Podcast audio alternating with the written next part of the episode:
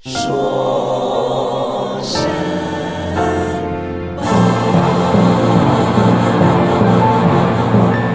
大家好，欢迎收听二零一七年二月二十五日的说神马，我是你们的主持人沈小说。本期节目，小说带诸位科学预测本周日谁将拿下奥斯卡最佳影片大奖。我们评判九部候选影片的准绳，当然是时下美国政治的风向标，向川普主义看齐。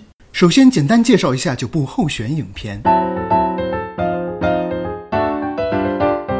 伪装成百老汇歌舞片的洛杉矶旅游宣传长片《拉拉兰》。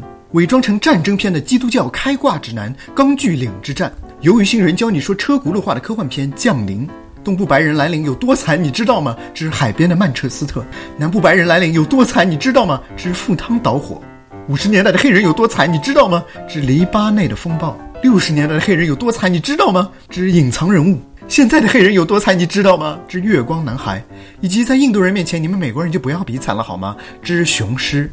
小说根据川总统的政策方向和内阁构成，推测出了川普主义的三条基本标准，并将九部影片分为三档累计得分。川普主义第一条，主演的白人与非白人比例。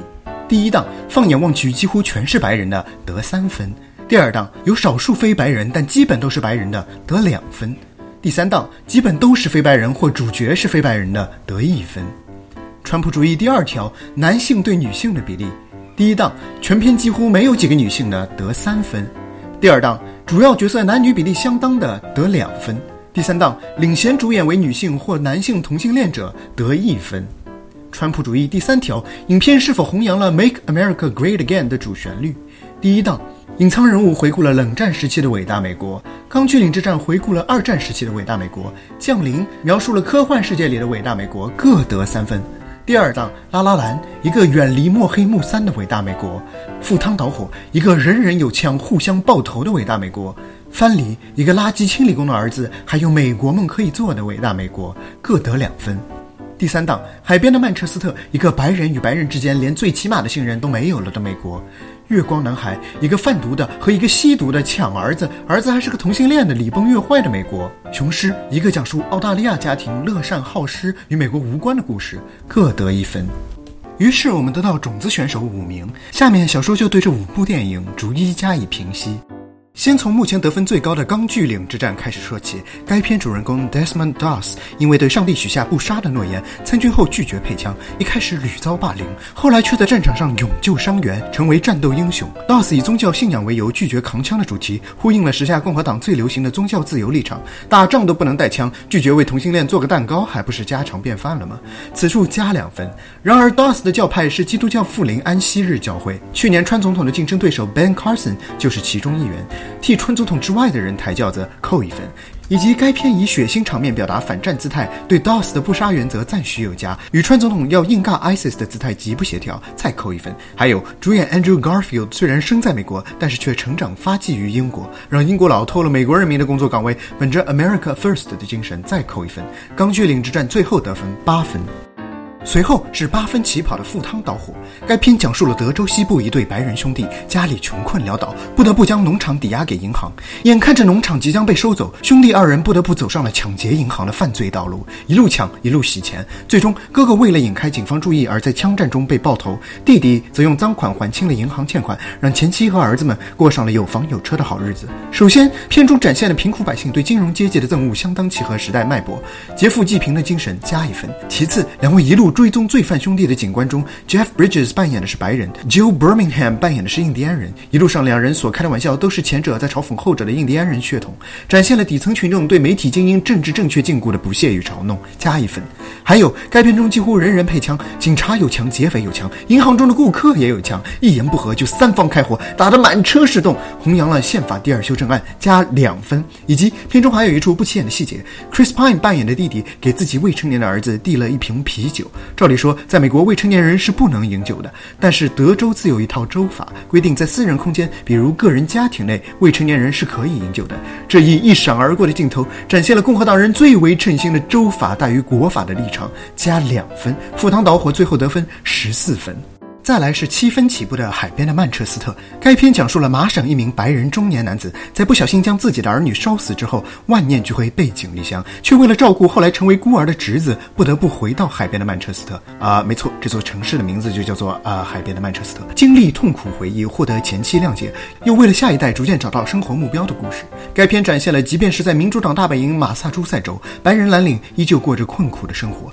全片放眼望去，看着全像是给川普投票的人，加。两分。除此之外，主演 K.C. Affleck，也就是 Ben Affleck 的弟弟，二零一零年也是吃过性骚扰官司的，被控在片场吃女性职员的豆腐，性丑闻缠身，却依旧问鼎小金人，并且胜算不小。这不妥妥的就是川总统胜利路径的翻版吗？再加两分。海边的曼彻斯特最后得分十一分。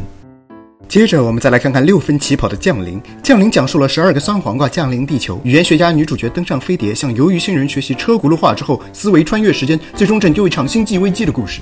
该片看上去像是一曲女权主义软实力的颂歌，与川总统的调调格格不入，实际上细节里处处迎合川普主义。首先，广式早茶店老板商将军代表的中国作为反面角色出现，一言不合就要带着俄罗斯和巴基斯坦和外星人开打，与川总统对中国的敌意一脉相承，加一分。其次，女主角在影片结束时已经掌握了预知未来的能力，明知道自己生下女儿会在很年轻时就夭折，宁愿承受不可避免的悲痛，也坚持不避孕、不堕胎，这是多么符合川普时代的性别价值观呢？加两分。最后也是最重要的，影片《降临》中提出了一个重要理论，即语言书写的方向会影响人的思维。一般人从左向右书写，因此我们经历的时间是线性的；由于新人的车轱辘话是围绕圆形书写，因此他们的时间是轮回的。那么从右向左书写的阿拉伯文又当如何？伊斯兰世界经历的时间岂不是倒退的？没错，就是这样了。再加三分，《降临》最终得分十二分。最后，我们说一说六分起跑的《拉拉兰》。《拉拉兰》讲述了一对青年白人男女，假装因为才华，实则因为颜值互相吸引，却又因为双方的精神洁癖没能走到一起。各自事业有成之后，以一场沉默的重逢与盛大的音乐巨石的意淫，从此相忘于江湖的故事。剧中亮点颇多。首先，百老汇音乐剧代表作为华贵的美国电影黄金时代，《拉拉兰》作为新生代业余音乐剧创作，致敬虽然只是半调子，但却很好的迎合了 Make America Great Again 的时代精神，加两分。其次，剧中唯一的黑人角色 John Legend，分明是正。正创作人却带着 Ryan Gosling 玩不正经的新潮爵士玷污艺术，到头来黑人文化的正统倒要靠高司令一个白人来捍卫，这正应了美国白人至上主义者 Richard Spencer 的主张：从来都是他们需要我们，何曾有过我们需要他们？加两分。此外，由石头姐扮演的米娅，成功路径与川总统几乎如出一辙。对戏剧只懂一点皮毛，就坚信自己一定能够成功。整部电影中都在虚张声势的表现她很会演，但从头到尾也没看到她在演什么。没见多努力，忽然就成功了，功成名就之后还不忘回到自己起步的咖啡馆去再炫耀一番，恨不得来一场巡讲，是不是？可不就是女版川总统吗？再加两分。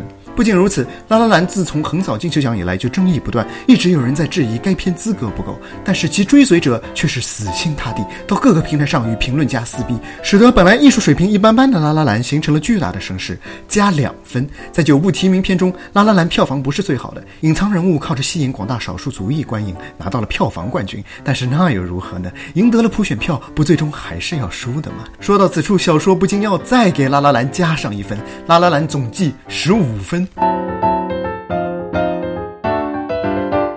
于是，小说总结的奥斯卡提名片胜率排序如下：《拉拉兰》、《赴汤蹈火》、《降临》、《海边的曼彻斯特》。如果最终结果与这个结论有出入，那一定不是小说分析的不好，肯定是美国人民的公敌——好莱坞的左翼贵族们又在作妖了。